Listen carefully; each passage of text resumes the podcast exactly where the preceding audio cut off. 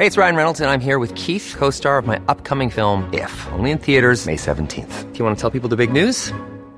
All right, I'll do it. Sign up now and you'll get unlimited for $15 a month and 6 months of Paramount Plus Essential Plan on us. MintMobile.com/switch. Upfront payment of $45 equivalent to $15 per month. Unlimited over 40 gigabytes per month. Face lower speeds. Videos at 480p. Active Mint customers by 531.24 get 6 months of Paramount Plus Essential Plan. Auto renews after 6 months. Offer ends May 31st, 2024. Separate Paramount Plus registration required. Terms and conditions apply if rated PG.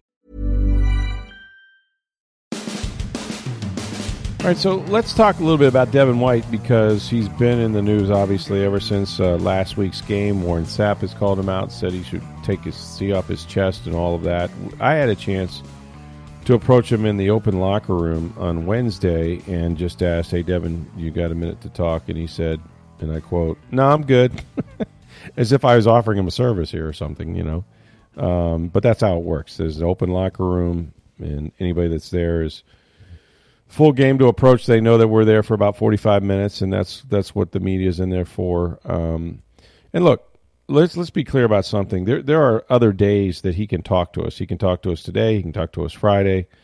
And so, you know, he's not in violation. I mean, it's not as if, you know, you have to answer and you have to answer now. I would merely like to get beyond this. I think Devin probably should or could do this as well, because there's been so much discussion since last Thursday's loss to the Ravens, and in particular, one play that we know that Devin took off, which was a critical play. It was 10-10. It was a 3rd and 9. The Ravens were at the Tampa Bay 28-yard line. That's when they threw a little quick out to Demarcus Robinson, and then a couple missed tackles later, he goes 15 yards. To the 13, and Devin never really runs. He just kind of jogs over there, if you will. And had he been running, maybe he makes a play, maybe he doesn't. But the point is, we know the story. Todd Bowles sort of defended him, said, well, it could have been a loaf, and it also could have been he was gassed. All that stuff, right? And then, like I said, Warren Sapp had his take. The film has gone everywhere. And I think, you know, at this point, you could make a couple arguments for you. You say, like, well, you know, move past it. Let's go. Let's, you know, what's the big deal? It's one play and all that. And obviously his teammates are very supportive of him, at least publicly. But I just think it'd be better if he just stood up there and faced the music. You know, I mean, like, part of your job, and it's in your contract as an NFL player, is to cooperate with the media. What does the media care? Why do we care? You know, we all saw what happened. Why does he have to answer for this? Well, he doesn't. But contractually, he has to cooperate, and he always has in the past. Devin's always been available for us at least one day during the week to talk about whatever. And I just feel like by not addressing it, and he could have addressed it Monday when they came back, and he didn't address it on Wednesday. So let's see. We'll see what he does Thursday, Friday. But even as I'm talking about it now, other people are talking about it on radio. They're making sort of judgments about him, and I just don't think it's necessary to drag out. I think you're better when there's an issue, and in this case, maybe he has an excuse. I don't know. But whatever it is he's going to say, I think my advice to him, and I'm not one to give advice because I'm not on that side of things, but I would just say, hey, get it over with. You know, stand up there, say what you're going to say. Everybody saw the tape. The tape's not good, and move on. You know, and say, you know, I'm going to talk about this week's game against the Rams, and there's plenty to talk about with the Rams and the record the Bucks have against them the last 2 years, losing 3 in a row. Both teams coming in here defending Super Bowl champions the last 2 years, both of them struggling at 3-5. You know, and yet you get a feeling that Rams kind of have the Bucks number. Much like New Orleans has had the last couple of years. So Devin White's a key player in all of that. And instead of – the other thing that happens is this too, when I'm dispensing free media training advice, is that if you don't talk about it, if you don't answer for yourself, we're asking other guys about it. And that's the thing that's going to continue because, again, you know, you want to know sort of what his teammates take on it, and then publicly they're gonna defend him as they would feel necessary, but privately you know that none of them are really happy about it, And so rather than have us go and talk to, as we did on Wednesday, to Carlton Davis, you know, it's better for you just to say what you're going to say. And then Carlton Davis would go, well, you know, go ask him. You know, you want to know what he thought? Go ask him. And so we did talk to Carlton Davis, and he just said, hey, I don't care what they're saying outside this building. It doesn't come into this locker room. It doesn't come into this brotherhood. It's a free country, so I guess you can say whatever you want, right? You can say the sky is green. But inside this locker room, we're brothers. We're going to stick by each other through thick and thin, and we understand that. We've got to get back on track, so that's what we're doing. And they was asked a question about whether you have to be a captain to lead, and he was like, well, no. You don't have to have a seat on your chest to do that.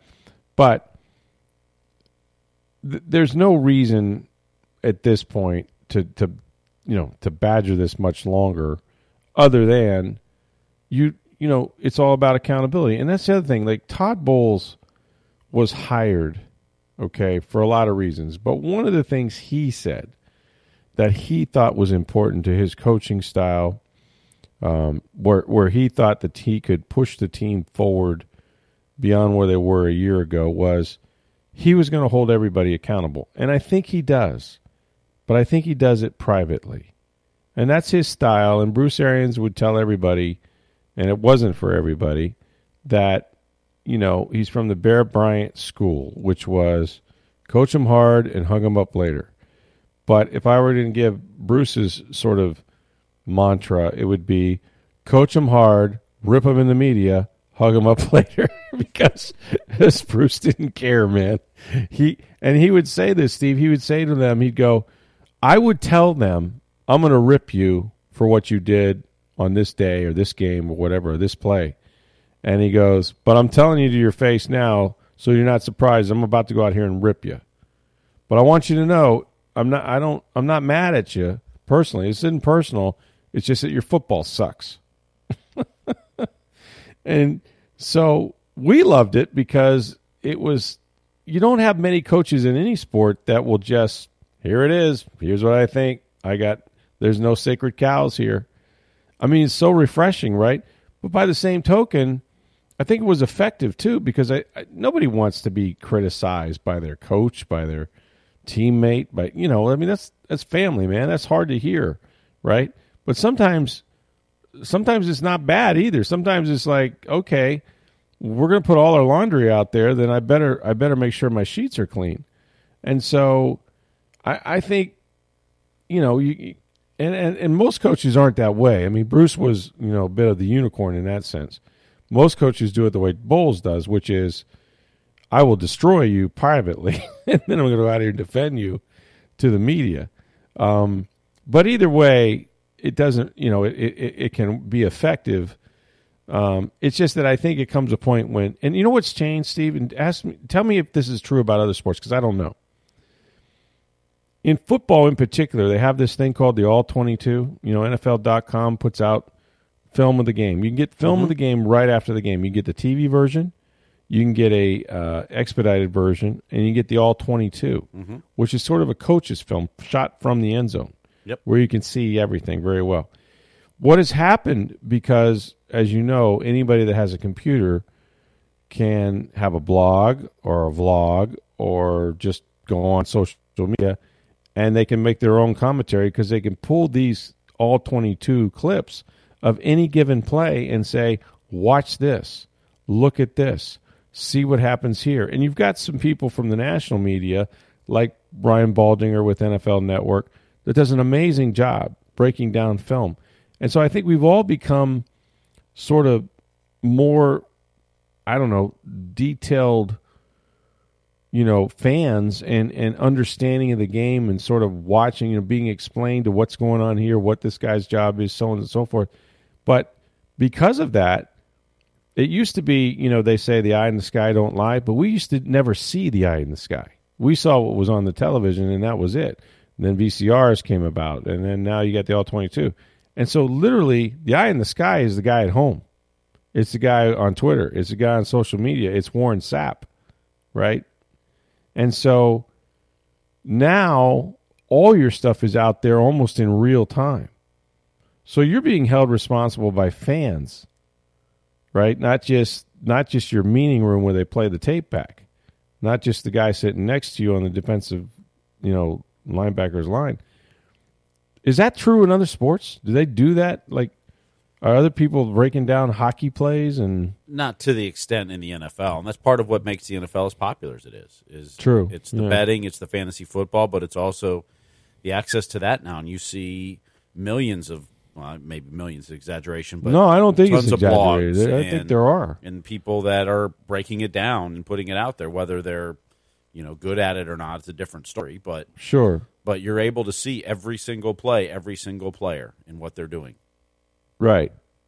Right. And that Devin White play jogging, we may have never known that a few years ago. No. Without the all-22 it's team. One play, right? It's one play. Mm-hmm. And you may have watched the TV tape and not even notice because you're looking at, the wide receiver break tackles and, a missed tackle by, Zion McCallum. And you're looking at that stuff and not really realizing that, hey, who's 45, man? He's just kind of lazy, kind of rolling over there. Oh, that's Devin White. But now it's circled, it's highlighted, it's played back on a loop. And so he didn't just jog on one play. He has now jogged on 6,754 plays. You know what I mean? Like it's just out there that much. And so because of that, like I really feel sort of bad in a way for players, in the sense that every single thing they do is scrutinized. But you know what? That's what being a professional is, man. You're getting paid a tons of money because you're a great entertainer, but when the show sucks, people are going to boo. Well, you're getting paid a ton of money because enough people care about it. That's correct. And so that comes with it, right? I mean, if people didn't have that passion for it, that care, you wouldn't be making as much because the league wouldn't be making as much money.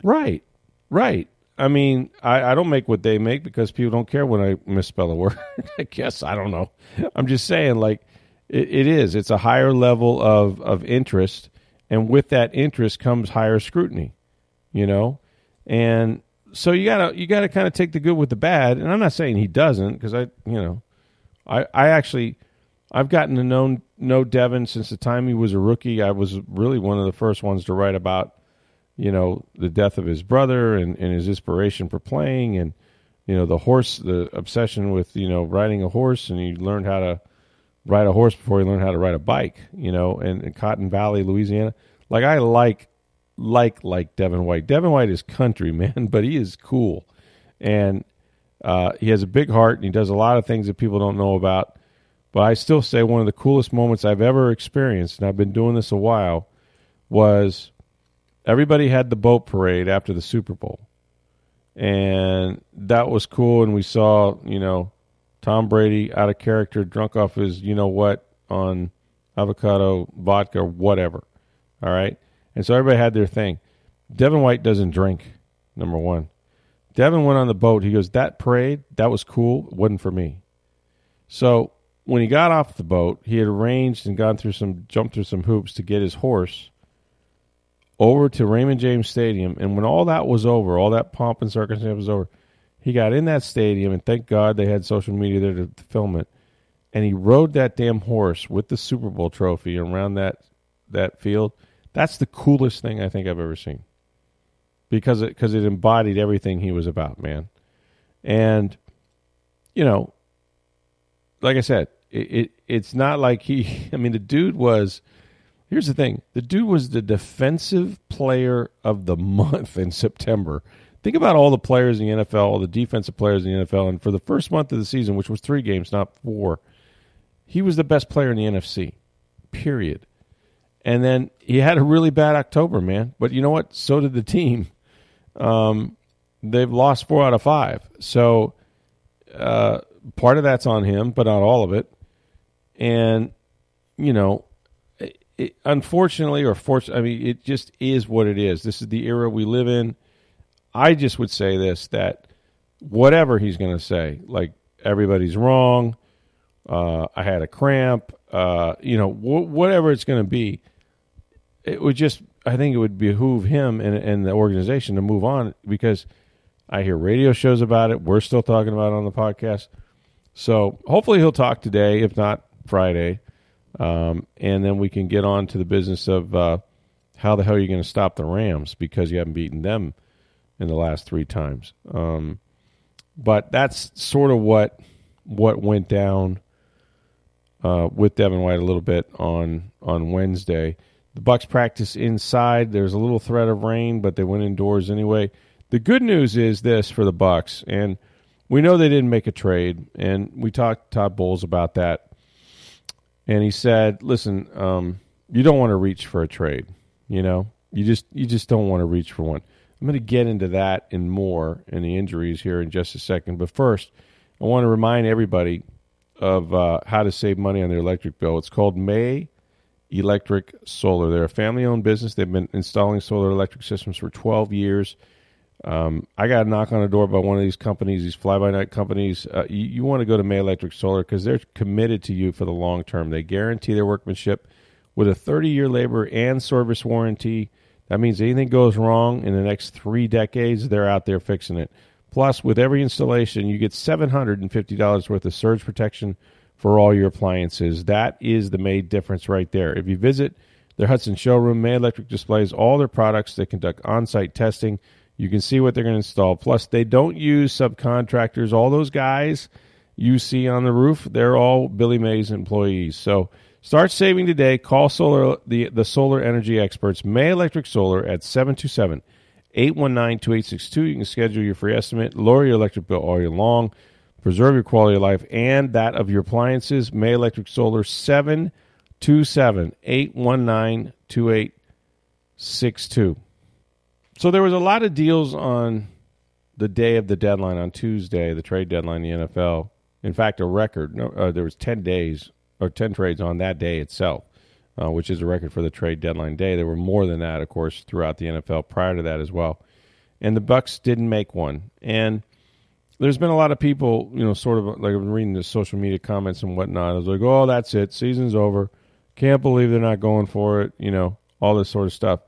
And you know, we talked to Todd Bowles and asked if he was disappointed. He just said, well, you know, you just don't want to reach for something. Like, you don't want to reach for a trade that's not a good deal for yourself or for your team. And the only thing I can, like, there was, you know, when you lose a Shaq Barrett, who is an elite pass rusher, even though he's off to a slow start, he had 3 sacks. He's playing maybe his best half of football before he tore his Achilles and out for the year.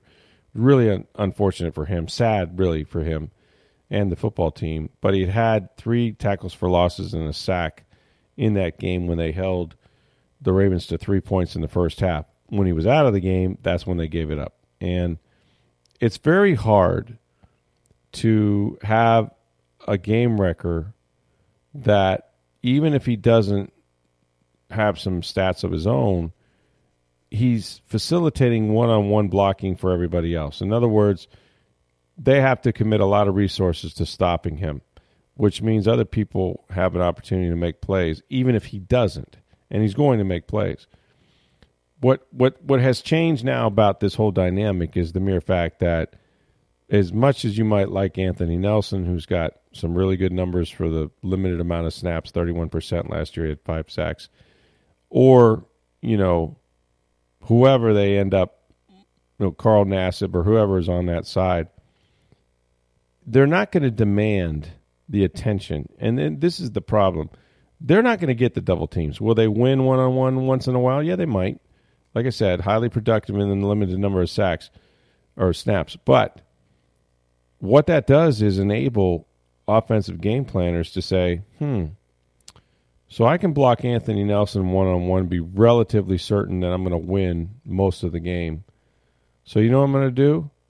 I'm going to slide my protection to Vita Vea, or I'm going to slide my protection to Joe Tryon-Shoyinka. So you just made the job really hard for the rest of the defensive line or the edge rushers.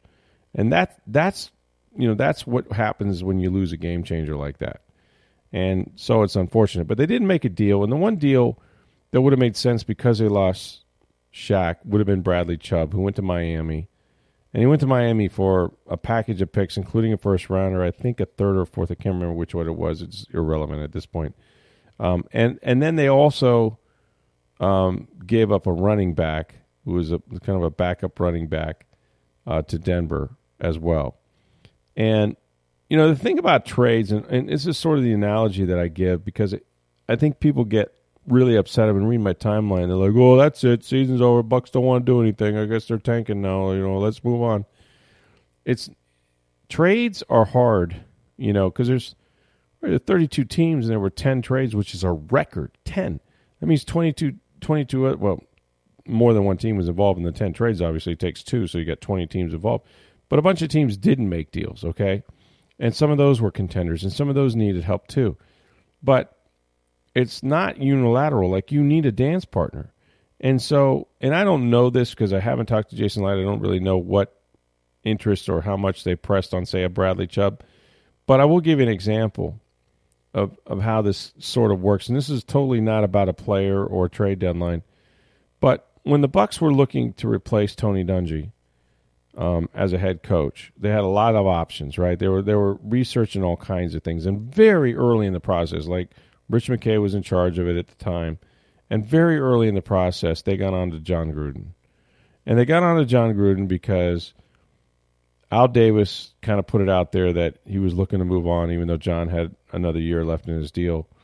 And when they talked to Al Davis early on in the process, Al Davis was absolute adamant about this. He wanted 2 number 1s, 2 number 2s, and Warren Sapp.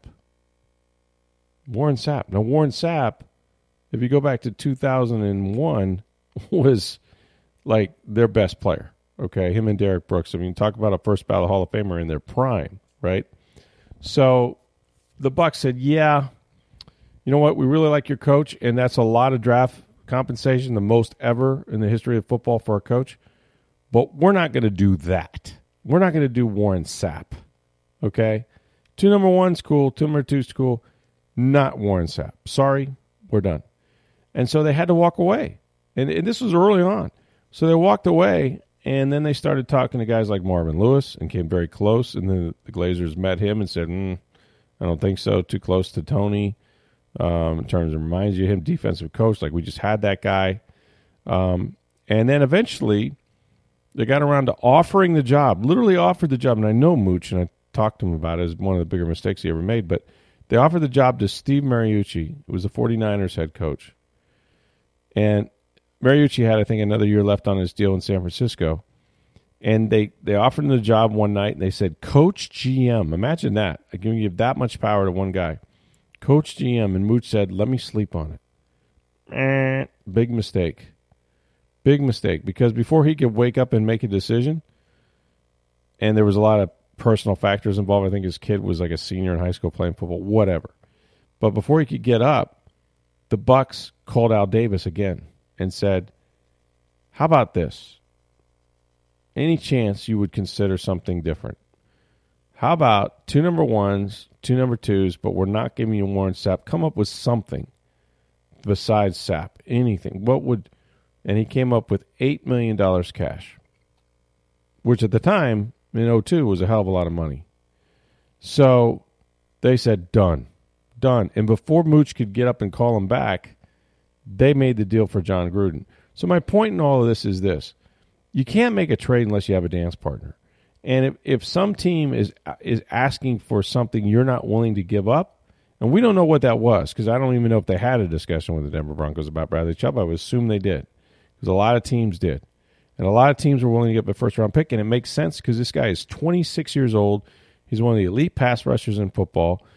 He doesn't have a contract for next year, which is a big, big problem. You could franchise him, but you're probably going to have to sign him to a long-term deal. Bucks have cap space problems, all of that, right? However, we don't know what Miami, who gave them a running back in addition to the draft compensation, we don't know what they were looking for, or when they looked at the Bucks roster, what did they ask for? If that even happened. So I wouldn't be so quick to jump on a team and say, oh, there you go. They don't even care. You know what? They just, let's just tank. Let's just get rid of Brady and get a first pick next year. That's just not how it works. It's not anyone's fault. It's just simply the team that has the player they're trading has the control of the trade. And so you either take what's being offered or you don't. And in any case, Bradley Chubb is in Miami, not Tampa Bay, and the Bucks pretty much have to go with what they have. But if you're the Bucks, the one thing you're hanging your hat on going into this whole process is this. We got a bunch of guys getting healthy. We got Akiem Hicks is going to play this week. Akiem Hicks. Now, I don't know if he's going to be the Akiem Hicks from week one or certainly the Akiem Hicks from 5 years ago. But you know what? That guy, if he's right and can get himself back into playing shape, is a force. He's hard to deal with. He makes Vita Vea much better player and vice versa. If Vea's going to get double teams, Akiem Hicks is going to trample some guys, man. He's going to win. And so that's a big get. You know, if he was out on the open market, you'd be like, yeah, I'll take him. Same is true with Carlton Davis, who's back with the hip injury. Elite corner, you know, one of the guys that thought he was the best in the league, bar none, he's back. Sean Murphy Bunting is back, and you need perhaps a slot corner because we don't know what Antoine Winfield's status is because he's in concussion protocol. You know, so there's a lot of players coming back that, while they're not trades, they're certainly going to make your football team better.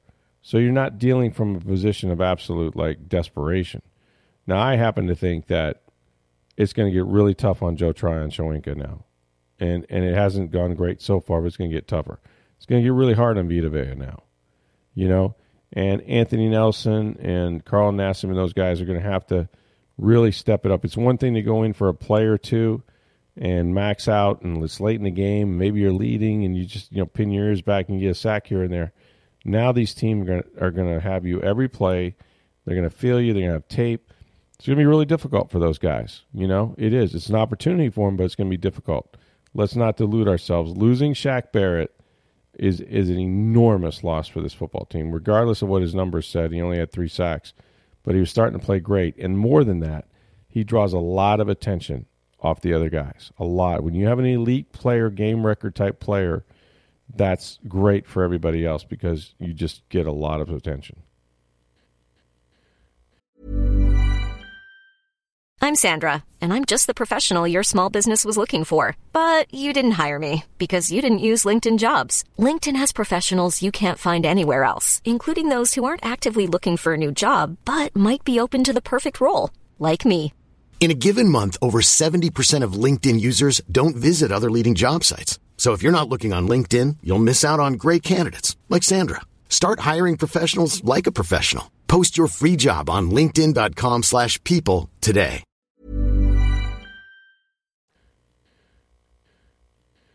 So we didn't get a chance to talk about this yesterday, but, man, this Tampa Bay Lightning game the other night that I watched was the weirdest game I think I've ever seen. So they're completely dominating 5-on-5. But, first of all, there was a ton of penalties. I mean, it was chippy from the start, right? Maroon drops the gloves right off the bat. Like, so you kind of knew, okay, this is going to be different, all right? And then so the Lightning – they're in this dogfight all of a sudden with a team that literally scores a goal when Vasilevsky goes behind the net, misplays the puck, and there's an open net, and they shoot it, and they score. And then what was the other crazy goal? It went over Belmar's stick right in front. I mean, all three of the... Oh, they had the 5-on-3 shorthanded, yeah, but we'll 5-on-3 going the other way. Yeah, all three goals that Ottawa scored were... mistakes by the Lightning, but egregious ones that ended up in the back of the net.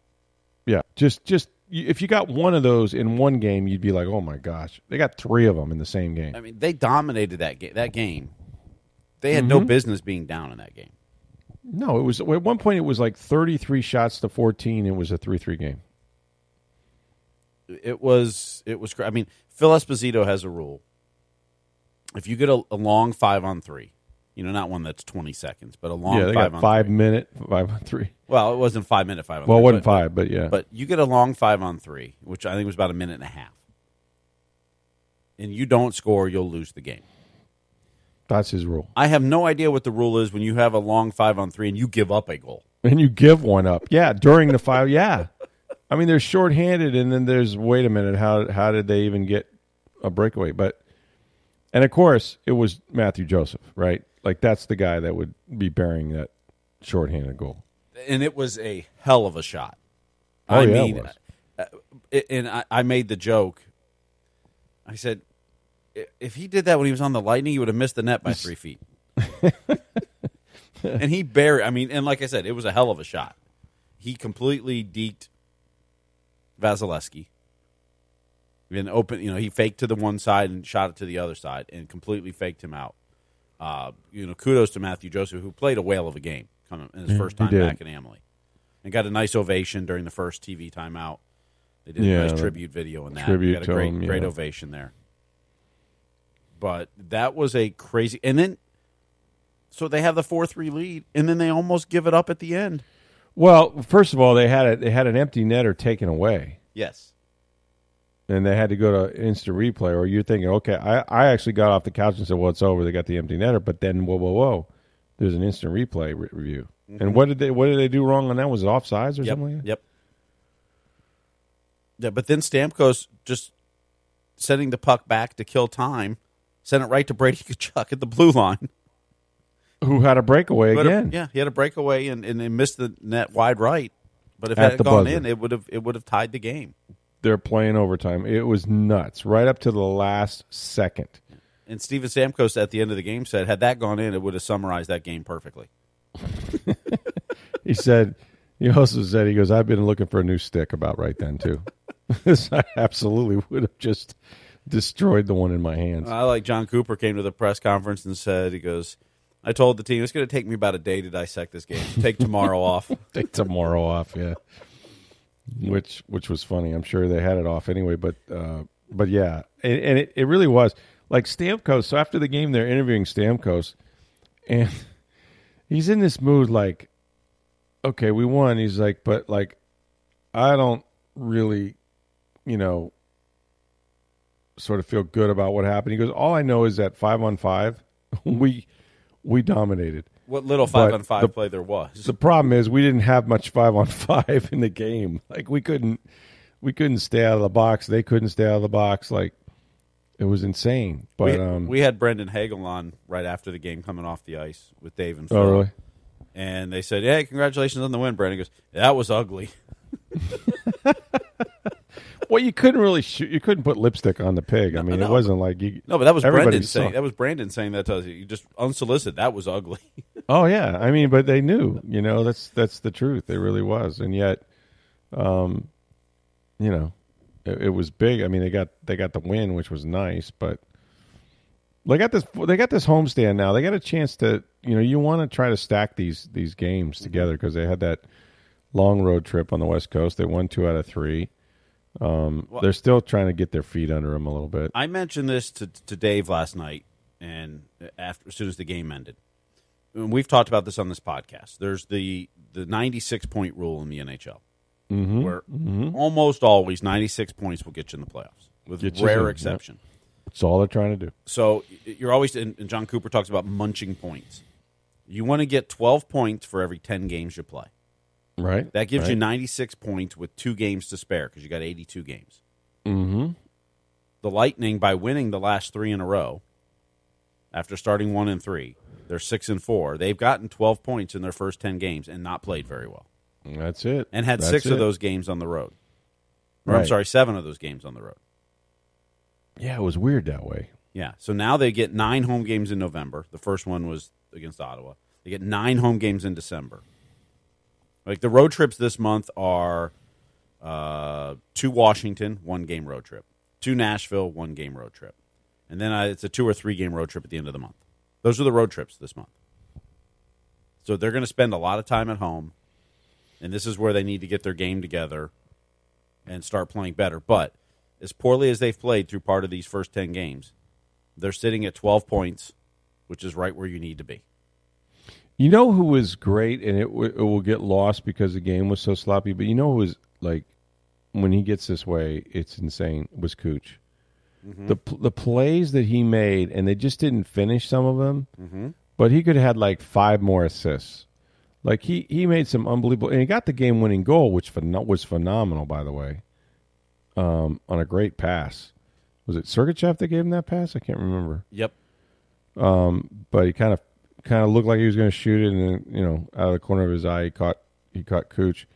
Cooch was like just on it. You know what I mean? Like there are some games where, like the puck is on a string with him. You know what I mean? Like, and he sees the whole lot, and half the time guys aren't really aware that they're going to get the puck, but they're standing there and it's coming to them and it's off their stick before they realize it. But he was just in a zone. Well, it's tough. One of the things the Lightning, and they're trying to figure out this year, and so far Brendan Hagel's done very well in that role. Yeah, who else can play on that line with Braden Point and Cooch? Because you have to see the game the way they do differently. Mm-hmm. Cooch sees it so differently than most players, and that's what makes him elite. Right. But you have to be a player that understands how Cooch is going to look at this play, where to go.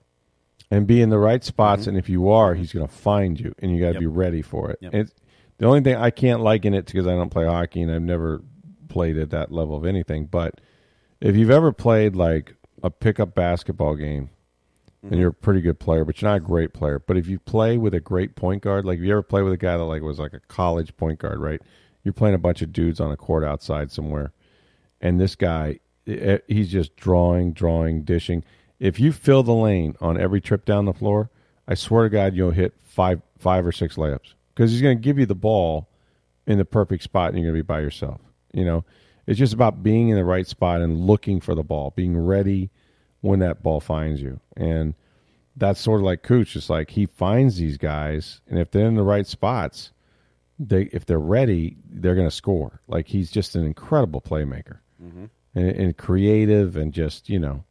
So it was kind of cool to see him be the recipient of that. You know what I mean? He's just the third player in NHL history to score a go-ahead goal in the final 2:30 of regulation in consecutive games. Really? Because he scored with just under a minute to go in San Jose on Saturday. Wow, that's cool. Yeah. And he's got the hot stick, man. He's clutch, you know? Yeah. I thought Nick Paul played a really good game against his former team. Yep. I thought he had several chances, and he had the empty netter taken away, of course. Yep. Like the way he's playing. Like the way Stamkos is playing. And Hedman didn't play. And you got that win, too, without Hedman. He was scratched, yeah. He missed practice on Monday. He left the game a little bit Saturday in San Jose, came back. Missed the practice Monday, but they said he should be good to go for Tuesday. Yeah, he stayed today, right? He did skate Tuesday in the morning skate, but was more sore than they expected him to be and said it was a game-time decision. They ultimately scratched him, which at Game 10 in the regular season, if you're that sore, it's a game-time decision. They should scratch him at that point. So absolutely. So hopefully he'll be back tonight against Carolina. The Lightning will be wearing the reverse retro jerseys. Oh, really? Yeah. Are those the black ones with the blue on them? No. They have new reverse retro jerseys this year, and they just unveiled them a week or two ago. They're white with the old logo. They got some flames, lightning bolts on the sleeves, and cool. A very different look. That's cool. So they'll be wearing those for the first time on Thursday nights. I think we may go Saturday this week. I think we might make it to Amalie. It'll be our first trip there. But it's nice that they have these four home games in the stretch here. It's going to be, I think, good for them to. I would anticipate Brian Elliott either starts tonight or Saturday. I'm guessing Saturday, but. Now, that's about what I get when I go to the Lightning. I get the backup goaltender, but that's okay. Well, they usually lose when you come, so. No, that's true. Sorry, Brian. I'll let you know in advance if we're coming. Just the way it goes. We have a reputation to uphold. So we're going to go out to the Bucks, talk to a little Tom Brady. He'll be on the podium today, as will Byron Leftwich, a little under fire for his offense. We'll see what answers they've arrived at during their little mini bye week. So that's always interesting. We'll get you ready for the Bucks against the L.A. Rams, who are scuffling, man. They same position as the Bucks are, really one of the worst rushing teams in the league. Not that Sean McVay doesn't throw the ball every down, because he does when he comes against the Bucks, it seems, but they ran it 20 times the last time they played them. Of course, plenty of motivation. They've lost 3 in a row to the Rams, and then that terrible final game in the playoffs after Tom Brady led them back, giving up Two big plays to Cooper Kupp, who was supposed to play despite an ankle sprain. They haven't covered him in 2 years. We'll see if they're able to maybe like slow him down, because you're not going to shut him down. But he's expected to play. So we'll get you ready for the Rams and the Buccaneers. Huge game for both teams. I don't know how the Bucks climb out of this unless they get a win. And I don't see a lot of wins on this schedule the way they're playing right now. But then it's a week-to-week league, and if you win this game, you feel like you can win them all. You know, that's just the way it is. So we'll deal with that. Remember our friends at May Electric Solar. Contact them if you want to save some money on your electric bill. This is a good investment for you. They got a 30-year labor and services warranty. You get $750 worth of surge protection. You can start saving money today with Billy May and his guys. Call the solar energy experts, May Electric Solar. They're at 727-819-2862. Schedule a free estimate. You can lower your electric bill all year long. May Electric Solar, 727-819-2862. Do we risk talking about Game 4 of the World Series? You know, we could actually wait this out. As we're doing this podcast, the Phillies are being no-hit. Now, there's only been two no-hitters in World Series history. Don Larson. No, only one in World Series history. Playoff history. Yes. World Series was Don Larson. Yes. And then the other one was Roy Halladay, right, for the Blue Jays, right? No, for the Phillies in 2010. Phillies, that's right. He pitched for the Phillies at that time. Game one of the NLDS. So two in postseason history. Think about that. There's so many games over all the years of baseball. And as we're sitting here, there is nobody out, a 1-1 count in the bottom of the ninth. Houston up 5-0, and a big swing game because they go back. I guess there's one more game in Philly, right? Because the series will be 2-2. Yeah, there'll be one more game. Which is weird Philly. Because so Game 5 is tonight. Mm-hmm. Philly or Houston at Philly. Right. Opposite the Thursday night NFL game, which is Philly at Houston. Philly at Houston. Yeah, right. Perfect. And I would take not Houston in the other game, in the NFL game. But yeah, this is as rare. There's a lot of rare things in baseball. Like I've always thought about no hitters and things like that. You know what's more rare? Way more rare. A cycle. Somebody hitting for a cycle. Mm-hmm. Like it's extremely rare. Immaculate innings are pretty rare. Immaculate innings are pretty rare, right? Although I will say I saw one, and Rays fans, some saw it who was ever at the game. I don't remember how many years ago. It was Brad Boxberger. He came in the game with the bases loaded, with nobody out, and threw nine straight pitches to get three strikeouts. It doesn't count as an immaculate inning because the bases were loaded. Oh. But to me, that's more important. You came in with the bases loaded and nobody out, and you threw nine pitches and got three strikeouts. Zero margin for error. To me, that's the hardest immaculate inning I've ever seen. Right. Yeah, that should count double or something. So are the Philly fans, do you think at this point, and we've turned into the Manning cast at this stage, do you think that the Philly fans that are standing are thinking we can rally here in the ninth and win the game, or they just merely don't want them to get no hit? Or are they like, I'm witnessing history, so what the hell? Let's let them go ahead and get no hit. If you're a Phillies fan, you're down 5 in the ninth. You're probably not going to win, so go ahead and history's fine. I mean, if it's 1-0, you're pulling for. Well, we're two outs away. This is 5-0. This isn't. Although they came back from 5 down the other game, but they didn't do it all in one inning. But right, we are two outs away. And this is a combined no hitter. Christian Javier pitched 6 innings. Abreu got the 7th. I don't remember who pitched the 8th, and now Presley's on for the 9th. By the way, Christian Javier, holy smokes! How do you hit that guy? Same exact arm slot, throws 100 if he wants to, upper 90s, 100 miles an hour, and has a slider that I swear until it's 3/4 of the way to the plate, you're not going to know it's a slider. And he can just bury it on you. Strike thrower, unflappable on the mound, calm as he can be, and he's only 26 years old. Mm-hmm. The guy's filthy. You just can't get ready for 100 and then get that hammer, man. You know, from the exact same arm slot coming over the middle of the plate, and it just takes a left. You know, it's unhittable. He's been tough. So this is a big swing game in this series. Well, I mean, 3-1 to 2-2, and you know, Houston holds on to win this. It forces Game 6 in Houston. They're going back home. That's all you care about, right? Mm-hmm. Give me Game 6 at home, then I'll worry about Game 7 when I get there.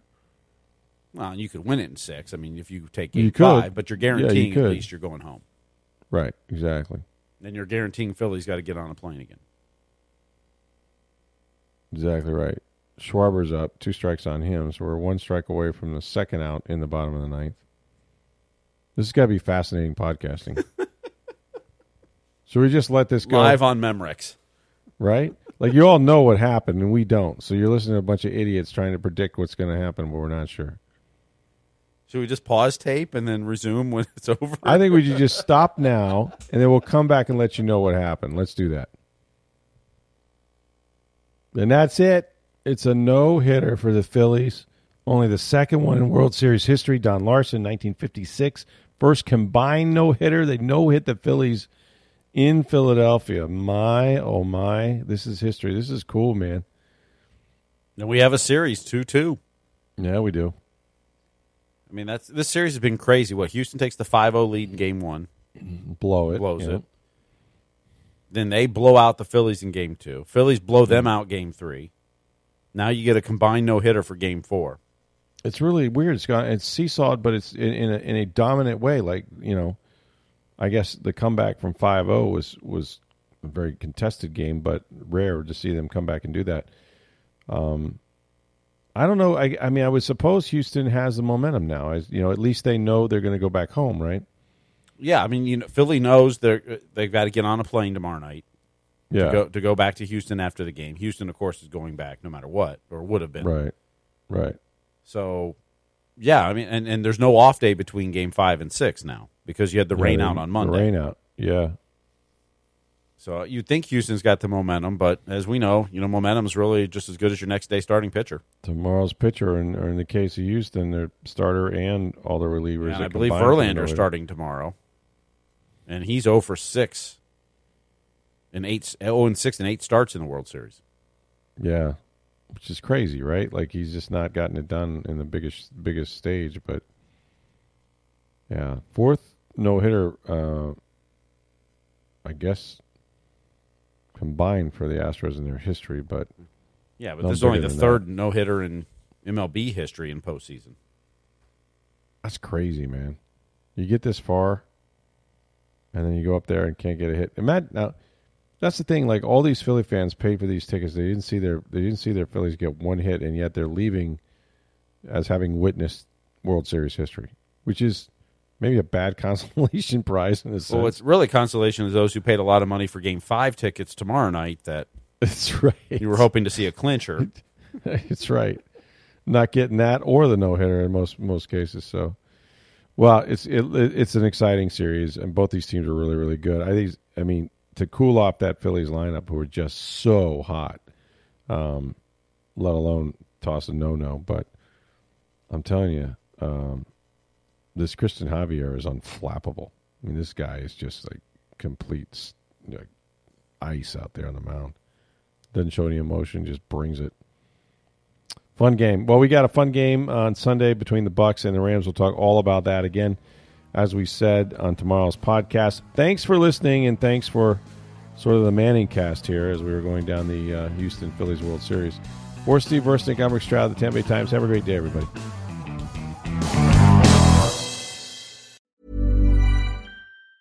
Mom deserves the best, and there's no better place to shop for Mother's Day than Whole Foods Market. They're your destination for unbeatable savings, from premium gifts to show-stopping flowers and irresistible desserts. Start by saving 33% with Prime on all body care and candles. Then get a 15-stem bunch of tulips for just $9.99 each with Prime. Round out Mom's menu with festive rosé, irresistible berry chantilly cake, and more special treats. Come celebrate Mother's Day at Whole Foods Market.